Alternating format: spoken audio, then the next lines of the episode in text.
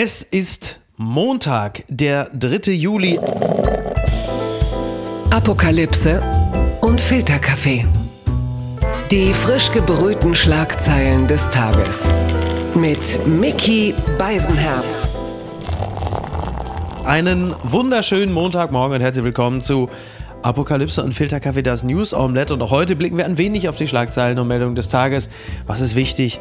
Was ist von Gesprächswert? Worüber lohnt es sich zu reden? Und äh, nach einer viel zu langen Pause ist sie endlich wieder auf dem deutschen Boden und dem Boden der Tatsachen angekommen. Der weltgrößte News Junkie, die Frau, die eigentlich nur gekommen ist, um Jakob Lund ganz herzlich zum Geburtstag nachträglich zu gratulieren.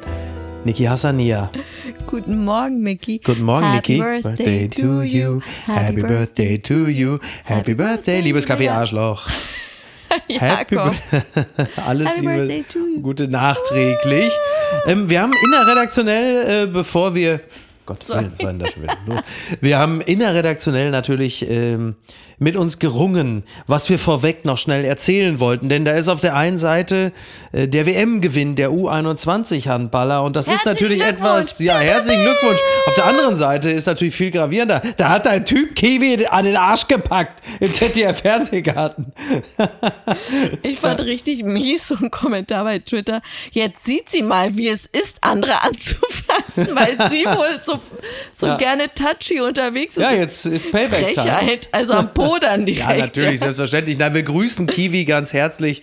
Äh, eine fantastische Moderatorin, die ist natürlich wie üblich äh, sportlich und locker nimmt. 2023. Hervorragend aus in ihrem zitronengelben Outfit. Und das soll den Mann angeblich auch dazu verleitet haben, übergriffig zu werden. Wie so ein Rapskäfer konnte er bei Zitronengelb, konnte er da einfach nicht mehr. Naja. Die Schlagzeile des Tages. Unruhen in Frankreich, das, das muss man anders erzählen. Ist wirklich toll. Von ihrem Servicekanal WDR kommt jetzt endlich etwas Relevantes zum Thema Frankreich.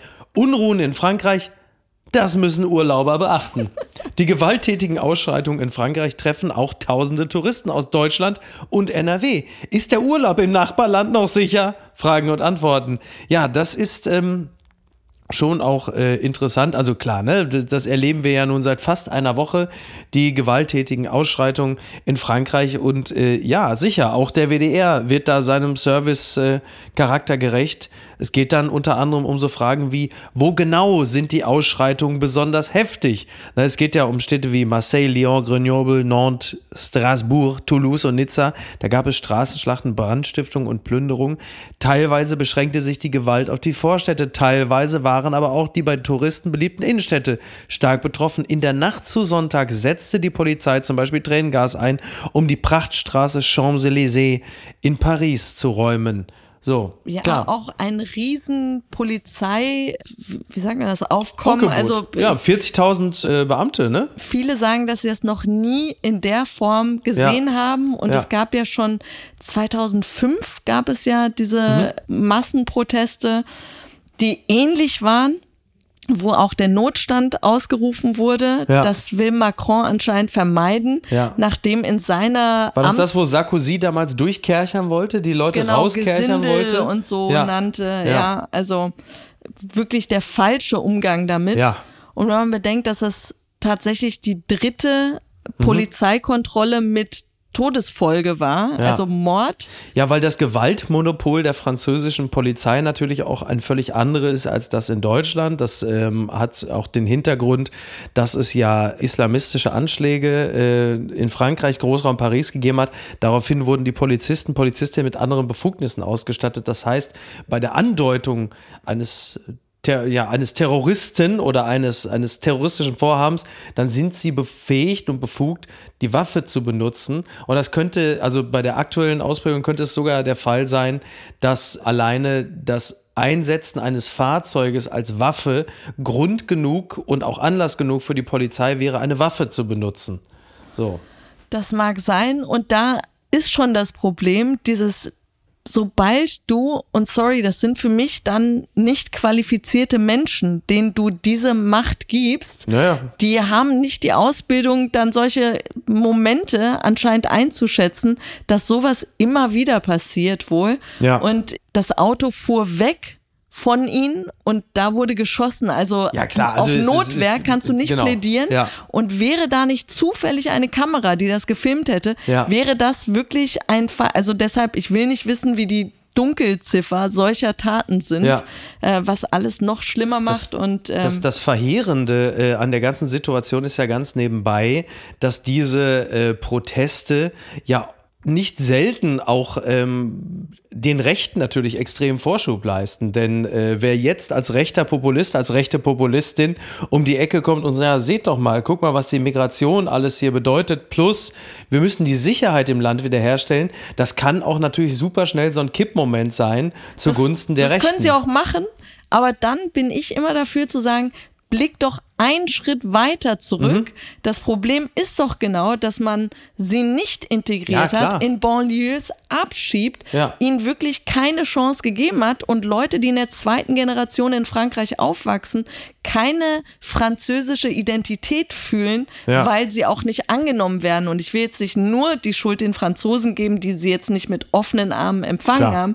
Dazu gehört natürlich auch, man muss die Sprache lernen, bla bla. Aber trotzdem Mhm. ist mein Gefühl dieses Weg von, von dem edlen ja, absolut. teuren Ja. und, und dann immer weghalten, klein halten und dann entsteht so eine Genau. Dynamik, die du nicht mehr Genau. einfangen Ein- kannst. Ja. Und ähm, ganz ehrlich, ich habe schon immer an dem Paris-Syndrom gelitten. Mhm. Also ich gehöre nicht zu denen, die Frankreich wirklich mit diesen mit Wir dieser rosaroten wir haben Brille Freunde, sehen. die sind so begeistert von ihren äh, touristischen Ausflügen nach Paris, dass sie sofort dorthin ziehen wollen. Habe ich leider nie verstanden. Ich sehe das Schöne. Ich habe auch Ja. Emily in Paris gerne gebinged, ja. Aber es ist eben nicht die Realität. Es ist für wenige zugänglich, dieses Leben. Ja. Und die Wahrheit ist tatsächlich leider viel hässlicher. Und die Frage, die sich der WDR stellt, ist: Und wenn mein geparktes Auto in Flammen aufgeht?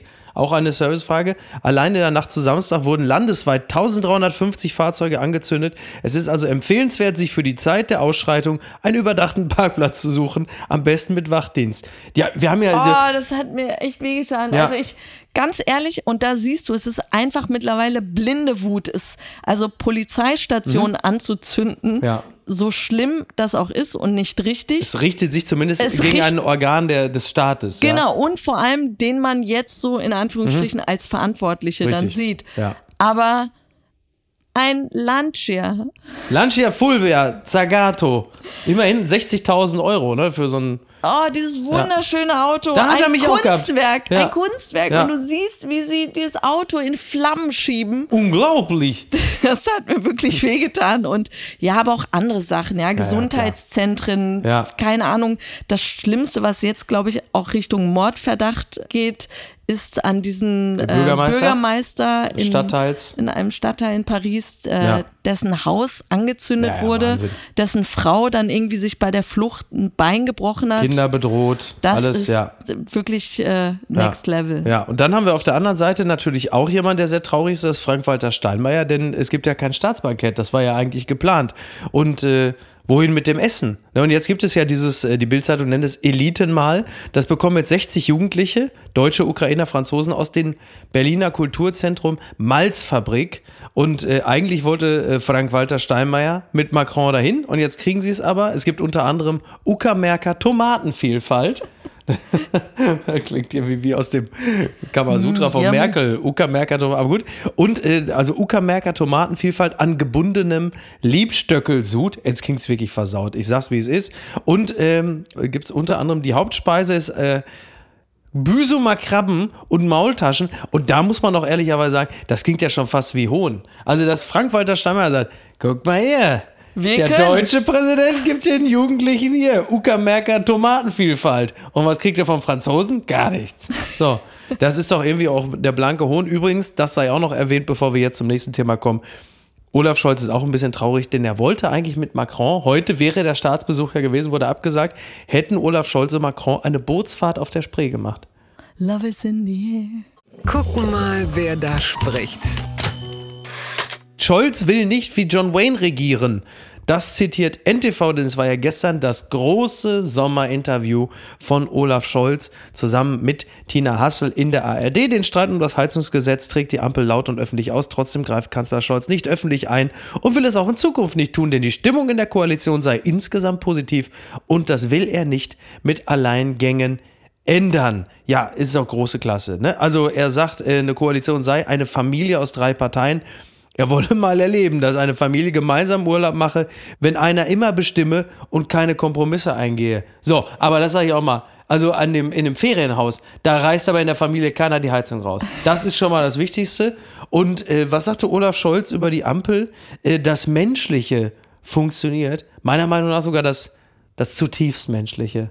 Denn so verhalten sie sich das fand ich aber echt traurig, dass das so, ja. was ich wirklich, davon geht man ja aus, wenn du Politiker bist, dass du kultiviert bist, zivilisiert, ja. einen, einen bestimmten Umgangston hast ja. und dass er das so herausnimmt als eine ja. Errungenschaft. Ja. So indirekt, ja, wir, wir beschimpfen uns nicht. Pass das ist auf, schon, ihr Pissnelken, heute ist, ist Heizungsgesetz dran. Das ist yes. doch schon mal was. Und du denkst dir, ja. du kannst ja aber auch die beschissensten Vorwürfe öffentlich machen in einem feinen Ton. Ja, na klar. Es ändert ja nichts daran, dass Die haben sich Briefe geschrieben, sehr geehrter, also Linda, sehr geehrter Kollege Habeck, wie schön, dass Sie noch das Grundgesetz achten und so. Du sagst, ja, das ist ja, also ich fand das Interview als Setting auch ja. nicht so passend, weil die waren draußen. Im Hintergrund der Party. Im Hintergrund ne? hörtest du die ganze Zeit irgendwelche Kirchenklänge und, und Musik. Ja, und die ganzen Spreedampfer, dann kamen natürlich genau. alle 15 Minuten kam die Pionier mit Steingart, der vom,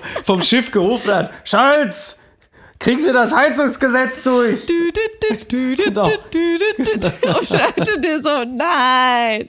Ja, naja. Und immer wieder ähm, Scholz über die AfD. Er sagt, ähm, rechte, populistische, schlechte Laune-Parteien hat es immer gegeben in Europa und auch in Deutschland. Also das Framing der AfD schlechte als schlechte Laune-Partei. Laune und da sagte Tina Hassel auch schön, mhm ja, man bekommt langsam den Eindruck, es ist ein schlechte Laune Land. Naja, also das ist doch genau, das sagst du, also der Gedanke, ja, dass eine schlechte Laune Partei in Deutschland nicht wirklich äh, Erfolg haben kann, weil Deutschland, also ich, also entschuldige bitte, aber das lange Gesicht ist in Deutschland doch eine Werkseinstellung. Also alle ziehen so eine lange Fresse in Deutschland und da soll dann eine schlechte Laune-Partei nicht verfangen, weil die Deutschen so eine kalifornische Happiness haben oder was habe ich da verpasst? Ja, und ich befürchte, dass diese Art, das zu analysieren, ihm wirklich noch auf die Füße fallen wird, weil ja das ist ja wirklich so ein Getätschel so auf dem Kopf, so, aber, aber, ist jetzt so eine Stimmung, ja. die Kinder sind ein bisschen zornig, ja. das wird schon. Ja, ja. Und das finde ich ist,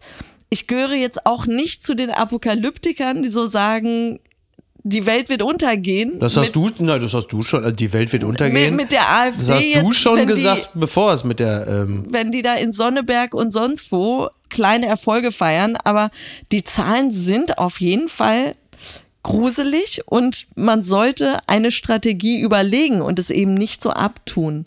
Morgen vielleicht schon der Skandal des Tages. Stichwahl in Sachsen-Anhalt. Erster AfD-Bürgermeister Deutschlands in Ragun Jesnitz gewählt. Die Welt wird untergehen. das berichtet der Spiegel. Der Höhenflug der AfD geht weiter. Erstmals setzt sich in Deutschland ein hauptamtlicher Bürgermeister von der AfD durch. Hannes Loth gewann die Stichwahl gegen einen parteilosen Kandidaten in einer Kleinstadt in Sachsen-Anhalt. Also erstes, erstes Seine Frau Kader ist stolz auf ihn. Kader, genau. Wir gratulieren dem Bürgermeister Bärchen, Hannes und Kader Loth. Also erstes Aufatmen bei der CDU. Immerhin haben sie nicht gegen den AfD-Kandidaten verloren, trotz Sachsen-Anhalt. Ist aber, wenn du hörst schon Ragun Jesnitz, dann weißt du auf jeden Fall, das ist also auf jeden Fall Sachsen-Anhalt. Das ist völlig klar. Ich dachte, das wäre Rumänien. Das klingt echt nicht gut jetzt, jetzt. Ähm, ja, also dieser Hannes Loth ist in Ragun, immerhin muss man auch sagen, dieser Hannes Loth ist wie sein Gegenkandidat Naumann in Ragun Jesnix aufgewachsen. Er ist Landwirt und war Betriebsleiter in einem Agrarunternehmen. Also immerhin mal wirklich ein Ostdeutscher, der für die Ostdeutschen abräumt. Das äh, ist ja bislang eher nicht so gewesen. Also es haben ja immer die Wessis in Ostdeutschland abgeräumt. Siehe beispielsweise Höcke, ne? So, oder äh, weiß nicht, wen, wen haben wir da noch so alles als Kandidaten? Das sind ja die ganzen Westdeutschen, die dann da ihr, ihr Glück gefunden haben. Wobei, das scheint ja so ein Ding. In Sonneberg sagten mhm. sie auch, wir kennen ihn. Ja. Genau. dass die Leute so eine Beziehung zu Ja. den Kandidaten haben. Ja, so, also wir sind jetzt ja wieder so mittendrin im äh, großen Domino-Day-Gefühl der AfD. Also der erste Stein ist gefallen, jetzt der nächste. Dann hast du natürlich wieder Kropalla und Höcke und alle jubeln und sagen, siehste, jetzt geht's immer weiter. Und ich weiß nicht, wie es dir geht. Ich kriege hier so ein kleines Corona-Déjà-vu. Also wir werden jetzt demnächst immer so eine Karte haben, wo früher die Hotspots waren. Da hast du jetzt dann so die, die braunen Hotspots, wo jetzt plötzlich die ganzen AfD-Leute aufpoppen. Infektionsherde. Land- ist ja wie so eine Infektionskarte. Äh, bedauerlicherweise sind die Brandherde oft die gleichen, die du früher hattest. Du hattest dann irgendwelche Orte in Thüringen oder in Sachsen, wo es dann so knallrot war, weil die Inzidenz da so über 1000 war. Und das hast du jetzt demnächst dann mit Bürgermeistern und Landräten und so. Also dieses, Weißt diese Lust am Grusel, die wird jetzt natürlich auch bedient und dieses Thema, die AfD breitet sich aus wie ein Flächenbrand, das wird jetzt natürlich äh, Ja, voll gefahren. Ja, die Lust am Grusel, aber gleichzeitig finde ich auch interessant den Ansatz, wie man ihn echt in den Medien auch gerade hat. Wozu gereicht ihre Macht so Ja. eigentlich noch? Und Genau. was können sie umsetzen? Die Und Macht dann- der Medien oder die Macht der AfD? Die, die Macht der AfD und Ja. Mhm. der gewählten äh, Personen jetzt auch. Und dann kommt ja eigentlich das mit den Migranten, das können sie gar nicht dann Ja, ja. so Der Landrat ist entscheiden, eigentlich nur wie sie Verwaltung, wollten. genau.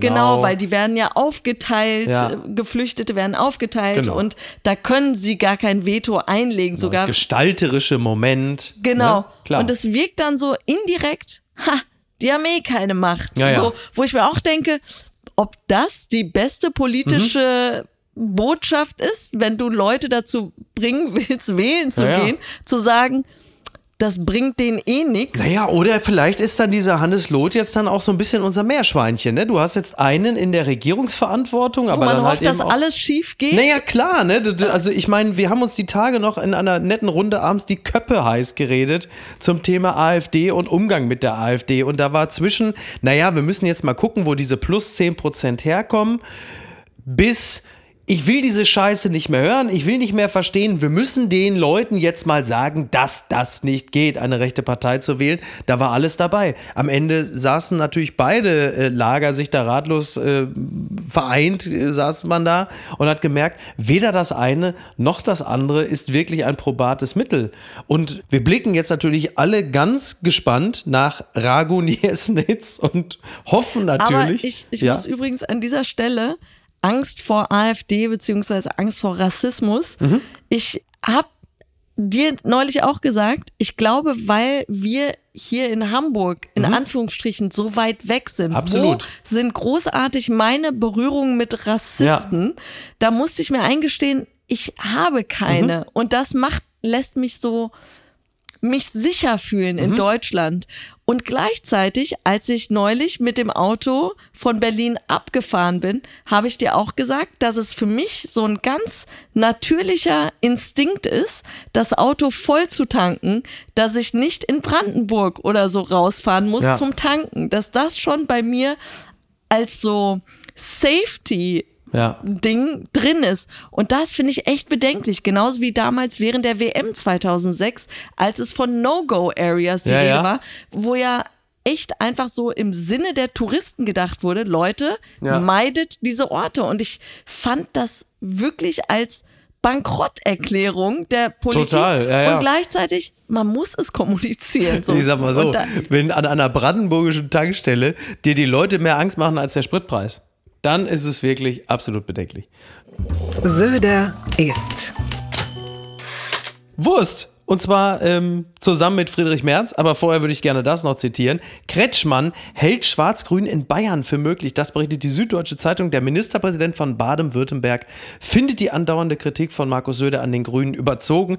Empfehlungen will er den bayerischen Kollegen aber keine geben. Ja, Kretschmann hält das also alles für möglich. Er sagt also, ähm, Zitat Kretschmann, das klappt auch gut in Hessen, in Nordrhein-Westfalen oder in Schleswig-Holstein. Und ich bin sicher, das würde auch in Bayern klappen. Das sagte der Chef einer grün-schwarzen Regierung der Teufel. Augsburger Allgemein. Man muss das natürlich wollen. Ein Bündnis, das man nicht will, ist immer schwierig. Ja. Klar, also er bezeichnet natürlich das, was Söder gerade jetzt mit den Grünen macht. Ja, da sagt er, der überzieht Söder ein bisschen, aber das sollte man auch nicht immer eins zu eins nehmen. Es ist Wahlkampf, da ist immer auch ein bisschen bayerische Liturgie dabei. Aber es ist natürlich schon interessant, denn da geht natürlich äh, nicht nur in den, also in den Ländern ja eh schon, aber auch im Bund natürlich ganz klar der Trend hin. Und das ist möglicherweise auch für die Union später die einzige Machtoption, eine schwarz-grüne Regierung. Da jetzt die Grünen so hart als den Feind zu deklarieren, ist nicht schlau. Und du hast dieses Foto ja gesehen von Söder und Merz so als Bratwurst-Allianz. Das ist schon auch, also, sieht aus wie, der, wie die neue, wie die, sieht so ein bisschen aus wie das Cover der neuen Single von Jürgen Milzki.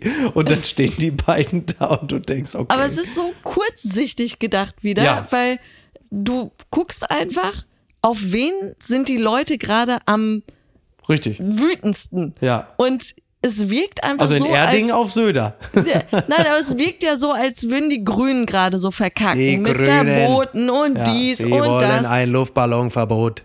Und, und da schnappst du dir die raus, mit denen du womöglich demnächst koalieren Ja, musst. na ja, eben, genau. Und das ist so dämlich. Ja. Ähm, Andererseits muss man doch auch sagen, aus der Erfahrung heraus, es ist doch am Ende auch wirklich wurscht, was man vorher im Wahlkampf du erzählt hat. gesagt? Ja, siehe CDU und SPD in Berlin. Was hat man sich da teilweise die Dinger gegeben und jetzt steht man da und sagt, wir gemeinsam gegen die Radwege. Also da ist doch irgendwie alles drin. Aber ähm, wo wir gerade über, über Söder reden, ich liebe ja die Fotoauswahl von Söder. Er hat ja dieses Foto zusammen mit Merz gemacht mit der Wurst, wo man wirklich so, so kurz vor Ghostbusters nach dem Motto, ihr dürft auf keinen Fall die Würste kreuzen, weil sonst geschieht Schreckliches. Und dann hat er noch ein anderes Foto genommen, wo Söder so vorweg marschiert, so ein bisschen so, schauen Sie, lassen Sie mich durch, es geht um Europa, es geht um Bayern, es geht um Deutschland. Und im Hintergrund hat er, ich meine, der hat ja, wie viele Fotos hat der? Und hat das Foto von Merz ausgewählt, Wo wie ein wo Merz wie so ein Doofes hinterher so,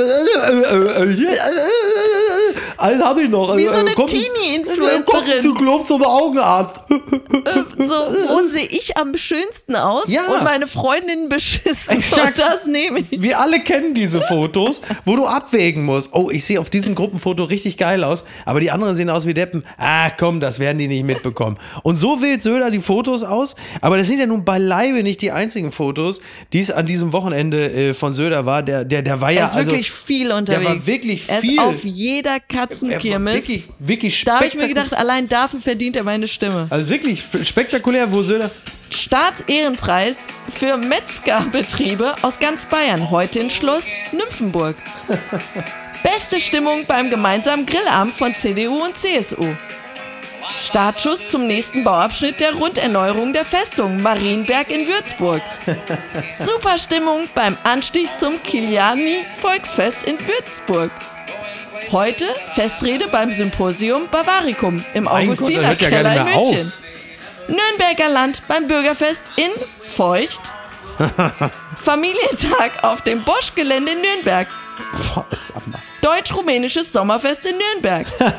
Fränkisches Freilandmuseum feiern wir den Tag der Franken. Deutsch-rumänisches Sommerfest in Nürnberg, da ist immer bei einer Hochzeit, durchgerutscht. Das ist ein Mega-Event für Landshut. Oh Gott, oh Gott, oh Gott. Party, Party, Party. Und was war das Bürgerfest in Feucht? Ey, ich schwöre dir, ich habe mal in der Videothek gearbeitet. Ich habe so einen Film unter der Ladentheke verliehen. Ich weiß das noch ganz genau. Ganz weit vorne. White House Press Secretary Jean-Pierre on Jean-Pierre, okay. On President Bidens Travel. Mirage News meldet das. Es ist so, Joe Biden äh, hat einen ziemlich strammen, also, also ähnlich wie Söder, nur international. Joe Biden ähm, hat einen ziemlich strammen Plan und das wurde jetzt bekannt gegeben. Er soll auf Reisen gehen und zwar vom 9. Juli bis zum 13. Juli. Er soll ins United Kingdom, nach Litauen und Finnland. Also zuerst wird er nach London reisen, um da ähm, King Charles III. oder wie er nennt, Queen Man ähm, zu treffen und dann Rishi Sunak, um dann auch mal die Beziehung zu verstärken zwischen, naja, zwischen den USA und den United Kingdom. Schön und gut, schön und gut. Ja, Aber ja. warum, Sind die Sandsäcke mutet alle man, beiseite geräumt? warum mutet man ihm Ja. diese Weltreise Ja, zu? Weil, ganz ehrlich, Jetlag, ja, ja.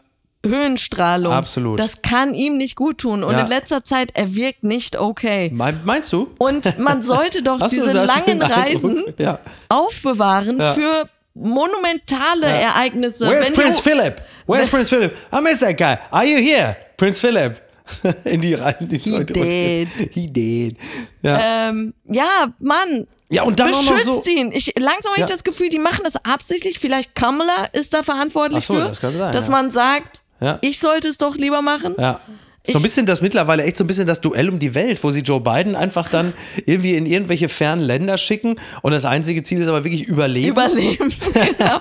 Also Oder- äh, nicht wie Klaas so ein Donut in der Stirn, Nein, sondern, sondern, er so, oder nicht wie überleben. Charlotte Roche an acht Fleischerhaken von der Oh Brücke springen, sondern einfach nur überleben oder nach Möglichkeit vielleicht nichts Peinliches zu sagen. Und da habe ich wirklich meine, vor allen Dingen geben sie ihm dann auch so, ich weiß, United Kingdom, okay, Finnland, ja, aber so, so Länder wie Litauen, weißt du, so Estland, Lettland, Litauen, das ist gefährlich. Wenn er dann eine Rede hält, dann sagt er Litauen, steht dann hier so, was ist das?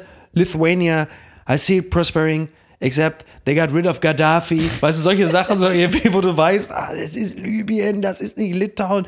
Sei Joe. Vor allem, was ich echt bemerkenswert finde, ist, wie wir alle im Westen darüber spekulieren, was Putin für Krankheiten haben könnte. Ja. Parkinson, Ja. Krebs im Endstadium, Absolut, ja. alles. Und parallel haben wir diesen alten Menschen, der vor unseren Augen stirbt und keiner er sagt zerfällt, was. er zerfällt wie der Nazi in Indiana Jones und der letzte Ja, Kreuzzug. zerschmilzt. Ja, äh, oder in Teil 1, ja, ist richtig. Ja. Mein Gott. Twitter 280 Zeichen Wahnsinn. Space Karen trendet die ganze Zeit und Space Karen ist ein sehr unschöner Spitzname für. Elon Musk. Wieso eigentlich Space Karen? Niki, erklär das mal unserem Publikum. Also Karen war ja immer die Beleidigung für diese weißen, weiße- mittelalten Frauen, Ja. die sich beschwerten gerne über Ja. Schwarze, Ja. die im Park. Vögel beobachteten oder so. Und, äh, und ich glaube, Elon Musk als jemand, der auch gerne mal meckert, Na, Oder- und ins All will halt eben, ne? Also die genau Kombination. deshalb Space Ja. für ihn und Ja. Karen aber ebenso als Also nervige als Weiße, er Truller. ist quasi die weiße, nervige, grenzrassistische Truller, die ins All wie Space Karen. Und Elon Musk hat am vergangenen Wochenende ja wieder mal von sich reden gemacht, als er den Kurznachrichtendienst, den einst sehr beliebten Kurznachrichtendienst, wieder mal äh, veredelte. Also es gibt einen schönen Text von Adrian Krei in der Süddeutschen, Elon Musk, der Drücker. Am Samstag drosselte Elon Musk seinen Kurznachrichtendienst Twitter für die Nutzer auf ein Minimum, angeblich um sie vor KI zu schützen.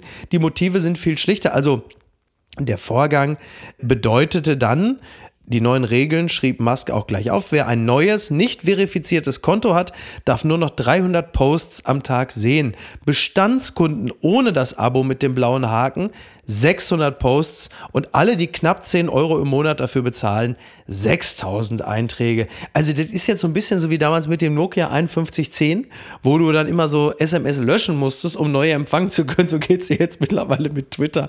Und die Leute, also jetzt so langsam hat man das Gefühl, sie haben wirklich die Schnauze voll. Ich muss aber gestehen, Ja. du, du weißt, also ich finde den Look, den das Ganze Mhm. Ja. bei Elon Musk generell hat, er macht wirklich erratische, psychopathische. Er ist wirklich ein Sachen. absoluter Premium-Idiot. Also wirklich, tut mir ja, leid. total, total. Und es deutet auch darauf hin, wie dünnhäutig und paddy Ja. er als Mensch ist. Ja, sobald richtig. er beleidigt wird, Ja. fängt er an, da irgendwelche Rechte zu beschneiden von Leuten, die ihn beleidigt haben. Ja. Aber was ich so großartig finde, ist, dass er es trotzdem dabei schafft, indem er sogar von Leuten, die ihn beleidigen, dann Sachen zu posten und darüber mitzulachen, Mhm. Ja. dass er dann so über allen Dingen stehend wirkt, Ja, ja, ja. als als würde er dann ja so so humorvoll sogar mit Hass dann umgehen, so ich mir denke, ich muss dann tatsächlich über seine Tweets, wie er jetzt auch damit umgeht, dass er so sagt, hey Leute, beschäftigt euch doch jetzt auch mal wieder mit euren Kindern, eurer Besucht eure Familie. Lieben, genießt geht die doch Freizeit. mal raus, geht fischen. Ich, Ja. ich kümmere mich um euch. Ja. Ich will euch nur von dieser App fernhalten, die viel zu viel Zeit einnimmt. Ja. Und dann denkst du dir so, ist vielleicht Elon Musk der größte Philanthrop unserer Zeit? Und Ja. natürlich ist es absurd, weil Also der Leute, will einfach die, nur, die dass versucht haben, bei Tesla einen. Betriebsrat zu gründen, werden da höchstwahrscheinlich Es widersprechen. ist absurd Ja, und es äh, wird auch man höchstwahrscheinlich wieder zurückgenommen werden. Es nennt sich ja so äh, quasi Rapid Prototyping, also dass du quasi am, am offenen Herzen an diesem Ding rumdokterst und einfach mal guckst, wie die Leute Aber so es ist reagieren einfach auf sowas spannend zu Neues. sehen, wie viel Fuck you Money dieser Mann einfach hat. Das also stimmt, wirklich stimmt. Pissing it all away. Ja, aber profitabel wird das Ding auf die Art und Weise garantiert nie. So viel steht Nope. mal fest. Das ist ja wohl nicht euer Ernst. Mittagsmagazin Pläne des MDR, kein Job ohne Zitat ostdeutschen Hintergrund, das fragt DWDL der Mediendienst Nadja Kailuli und Ayman Abdulaziz Said werden dem Moderationsteam des ARD Mittagsmagazins nicht mehr angehören, angeblich, weil der MDR auf einen ostdeutschen Hintergrund pocht. Daran gibt es nun Kritik. Ja, also wir haben den Tweet natürlich äh, gesehen, vor allen Dingen von äh, Nadja Kailuli. Liebe Grüße an dieser Stelle. Ganz liebe Grüße. Äh, wir sind große Fans von ihr, sehr, sehr geschätzt. Und äh, sie hat getwittert, übrigens aber auch einen baugleichen Tweet haben wir auch gelesen von Ayman Abdulaziz Said. Also beide haben das gleiche geschrieben. Wie ihr wisst, zieht das ARD Mittagsmagazin 2024 nach Leipzig. Ich werde die Sendung dann leider nicht mehr moderieren. Laut MDR-Chefredakteurin soll die künftige Moderation einen ostdeutschen Hintergrund haben. Das muss ich so akzeptieren und wünsche den KollegInnen viel Erfolg. Ja, dass das zwei gleiche Tweets sind, das lässt äh, sicherlich vermuten, dass die Begeisterung äh, über diese Entwicklung beim MDR sich in Grenzen hält und das Ist ja auch ähm, und es ist eine, eine gewisse Verwunderung darüber kann man glaube ich durchaus raushören. Und das ist ja schon noch eine eine spannende Entwicklung, dass man also einen ostdeutschen Migrationshintergrund haben muss, um für den MDR, der jetzt das Ganze übernimmt, das Mittagsmagazin moderieren zu dürfen. Und wir alle wissen, dass nicht nur äh, die ARD Wert auf Diversität legt, aber der MDR äh, deutet Diversität äh, anders, als das bislang der Fall gewesen ist bei der ARD. Denn da schlägt jetzt quasi die ostdeutsche Migrationsgeschichte jede andere. Warum muss man eine Errungenschaft wegstreichen, um eine neue Errungenschaft in Anführungsstrichen? Ja. Ja, bitte mehr Leute auch mit äh, ostdeutschem Hintergrund. Ja. Aber warum muss man dann das ausspielen gegen andere Ja, ja. Diversität? Und das finde ich ist so erbärmlich und zeigt, wie es schon von Anfang an eigentlich nicht wirklich von Herzen kam, Genau. sondern nur ein Look, ein Image sein sollte, was sie jetzt, wo sie sich jetzt so ja, zu bekennen, dass sie wirklich nur auf Stimmungen reagieren und, und da. Und wir wissen, und wir wissen, wie die Zucken Stimmung ist, natürlich, wir wissen, wie die Stimmung ist, wir wissen, wie die Stimmung bezüglich des öffentlich-rechtlichen Rundfunks ist, wir wissen, wie die Stimmung auch im Hinblick auf die Landtagswahlen im nächsten Jahr ist. Also, dass man beim MDR jetzt alle Kräfte bündelt, um als Stimme des Ostens natürlich vor allen Dingen auch sehr viele ostdeutsche ZuschauerInnen hinter sich äh, zu und um sich herum zu vereinen, das scheint dann jetzt die Strategie zu sein, bei der man sagt, so wird's funktionieren. Also jetzt mal paraphrasiert und ein bisschen stumpf ausgedrückt, äh, die Ossis gucken am liebsten dann, wenn sie auch ein paar Ossis sehen. Weil das ist ja die Botschaft dahinter. Also ich kann es zumindest nicht anders lesen. Wenn man aber das Statement äh, des MDR noch anfügen möchte, was wir auch gesellschaftlich wahrnehmen. Viele Menschen in Ostdeutschland vermissen zudem in der bundesweiten Sichtbarkeit, unter anderem in den Medien, Persönlichkeit mit Verankerung in Ostdeutschland. Diese Vielfaltsdimension beziehen wir deshalb ebenfalls in unsere Überlegungen in das vom MDR aus Mitteldeutschland federführend für die ARD verantwortete Mittagsmagazin mit ein. Das heißt also demnächst äh, moderiert Wolfgang Lippert, um da auch für eine Art Diversität beim MDR Das ist einfach zu traurig. Es tut mir leid für die Moderatorin. Ja, so. absolut. Ich finde die beiden super, die haben es super gemacht und ähm, Yep. hoffe, die finden einen besseren Job. Ja, also da gehe ich mal von aus. Was ist denn da schiefgelaufen? PC Games meldet enttäuschende Zahlen. Indiana Jones 5 droht der Flop, startet übel. Also das Startwochenende in den USA und natürlich auch in Europa, aber vor allen Dingen in den USA und Kanada äh, ist vorbei. Und Indiana Jones ist offensichtlich relativ mau gestartet, mutmaßlich noch nicht mal 60 Millionen US-Dollar, was bei einem Film, der 300 Millionen gekostet hat, dann vielleicht ein bisschen zu wenig ist. Ist das schon, ist das der alten Hass? Ist das der Hass gegen Alte, Niki? Was ist das? Meine Theorie war ja wirklich, das Kino stirbt einfach. Ich, Ja. ich weiß, klar, es gibt so Erfolgsgeschichten wie Top Gun gerade. Ja. Oder Marvel-Verfilmungen, die man ja wirklich im Kino gucken muss, Mhm. Ja. weil diese so Qualität Freizeitparkbesuch, an das Audio ja- und visuellem kriegst du nicht zu Hause. Aber ja, so Indie finde ich schade, weil das gehört ja zu den Filmen, wo wir jetzt gesagt haben, Den will ich unbedingt sehen. Den wollen wir- Total Bock drauf. der ja. Juli ich will endlich verspricht- wieder schmelzende Nazis sehen. und der Juli verspricht ja eh so ein Blockbuster-Sommer zu War ja werden. traditionell immer so Monat. Mission Impossible 7. Ja. Auf jeden Fall gucken. Ja, das wird, glaube ich, echt. Also ich habe zum ersten Mal gedacht, oh, das wird ein Monat, wo ich nach langer Zeit mal vielleicht für drei Filme äh, da antanzen Kann wirklich werde. sein, ja, total. Und deshalb finde ich es schade, vor allem Harrison Ford, wir haben ihn gesehen.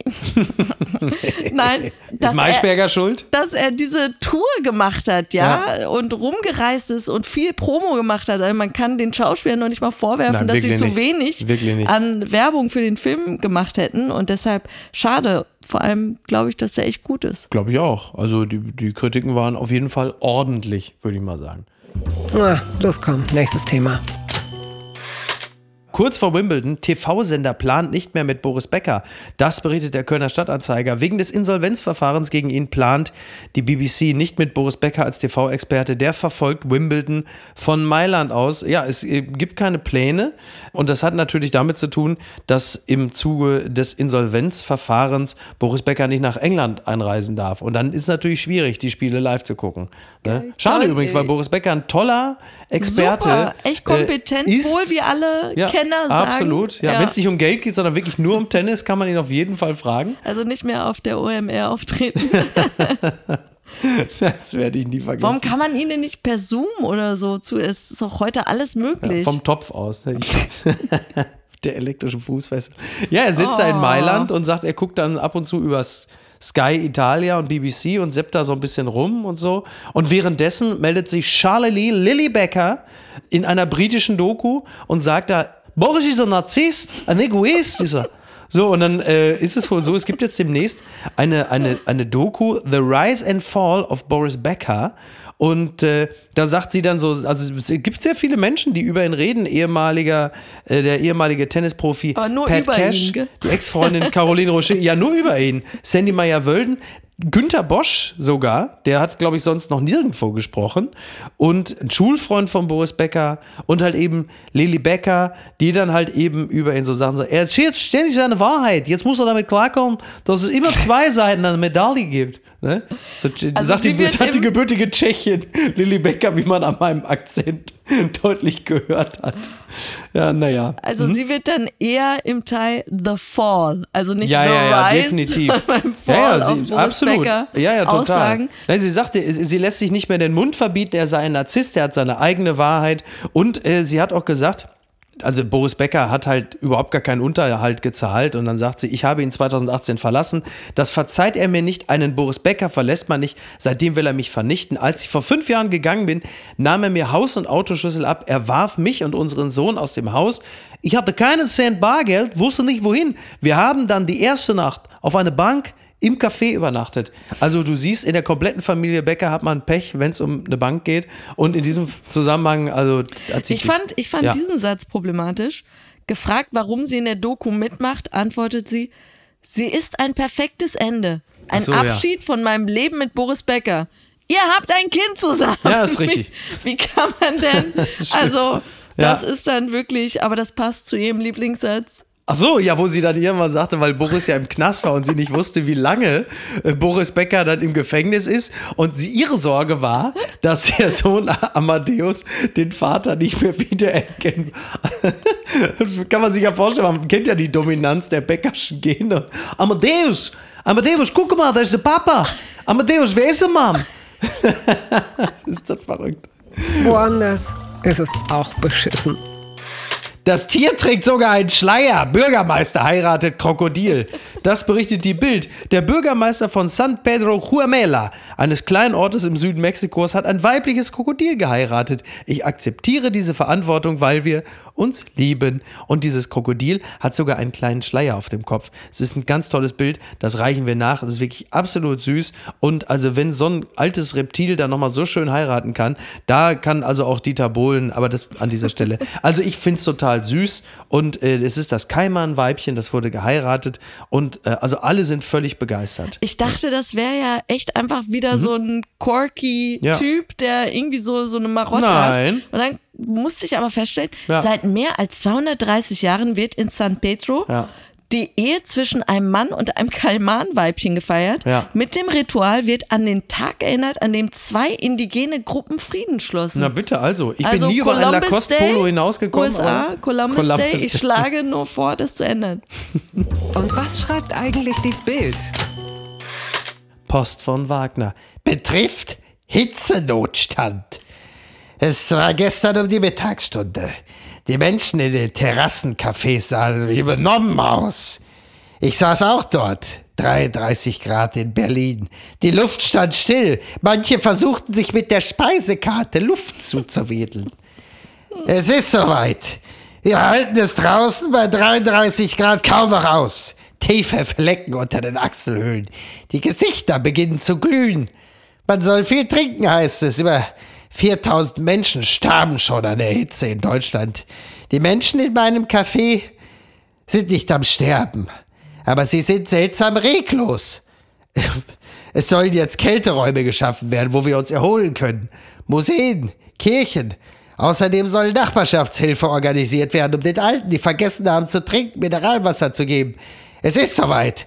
Soweit wie in Spanien, wo die Menschen sich nur noch nachts ins Freie trauen. Man beginnt die Sonne zu hassen, die unser Leben, unser Tod ist.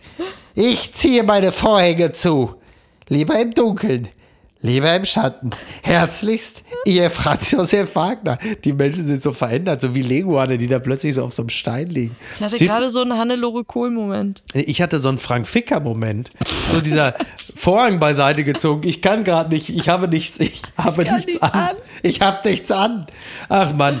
Naja, also ich äh, wünsche allen Beteiligten noch einen äh, schönen Start in diese Woche und ähm, Bleibt gesund und nicht AfD infiziert. ja, genau, bleibt gesund und nicht AfD. Und Markus Söder wünschen wir natürlich jetzt schon einen schönen Start in die Woche. Da kommt ja wahrscheinlich wieder einiges Viele auf Hände zu. schütteln. Viele Hände Viel schütteln. Weißwurst Ne? essen. Und das Würstchengrillen nicht vergessen. Um Gottes Willen das Würstchengrillen Und nicht vergessen. Trottelfotos von Die den Grünen. Kollegen. Die wollen das Luftballonverbot. Tschüss. Apokalypse und Filtercafé ist eine Studio Bummens Produktion mit freundlicher Unterstützung der Florida Entertainment. Redaktion Niki Hassania. Executive Producer Tobias Baukhage. Produktion Hanna Marahiel. Ton und Schnitt Niki Fränking. Neue Episoden gibt es immer montags, mittwochs, freitags und samstags. Überall, wo es Podcasts gibt. Stimme der Vernunft und unerreicht gute Sprecherin der Rubriken Bettina Rust. Ich dachte ja, wir machen einen Podcast zusammen, Joko, und dann ähm, hängen wir einfach ab, einmal die Woche, unterhalten uns ein bisschen lustige Alltagsbeobachtung, manchmal politisches Ja. Take, dies, das, Feierabend. Was stattdessen passiert, ich muss Sport machen. Schöne Naja. Scheiße. Auf eine gewisse Art und Weise ist es aber auch abhängend. Ne?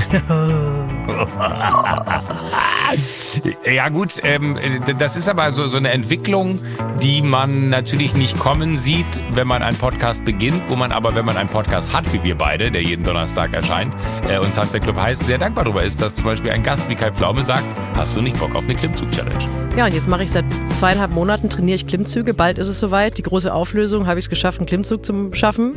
Also habe ich es geschafft, ihn zu schaffen. Und die Laune ist im Keller bei mir, außer natürlich, wenn wir uns unterhalten miteinander. Aber den Rest der Zeit, den ich nicht mit dir Podcast mache, mache ich ja Sport.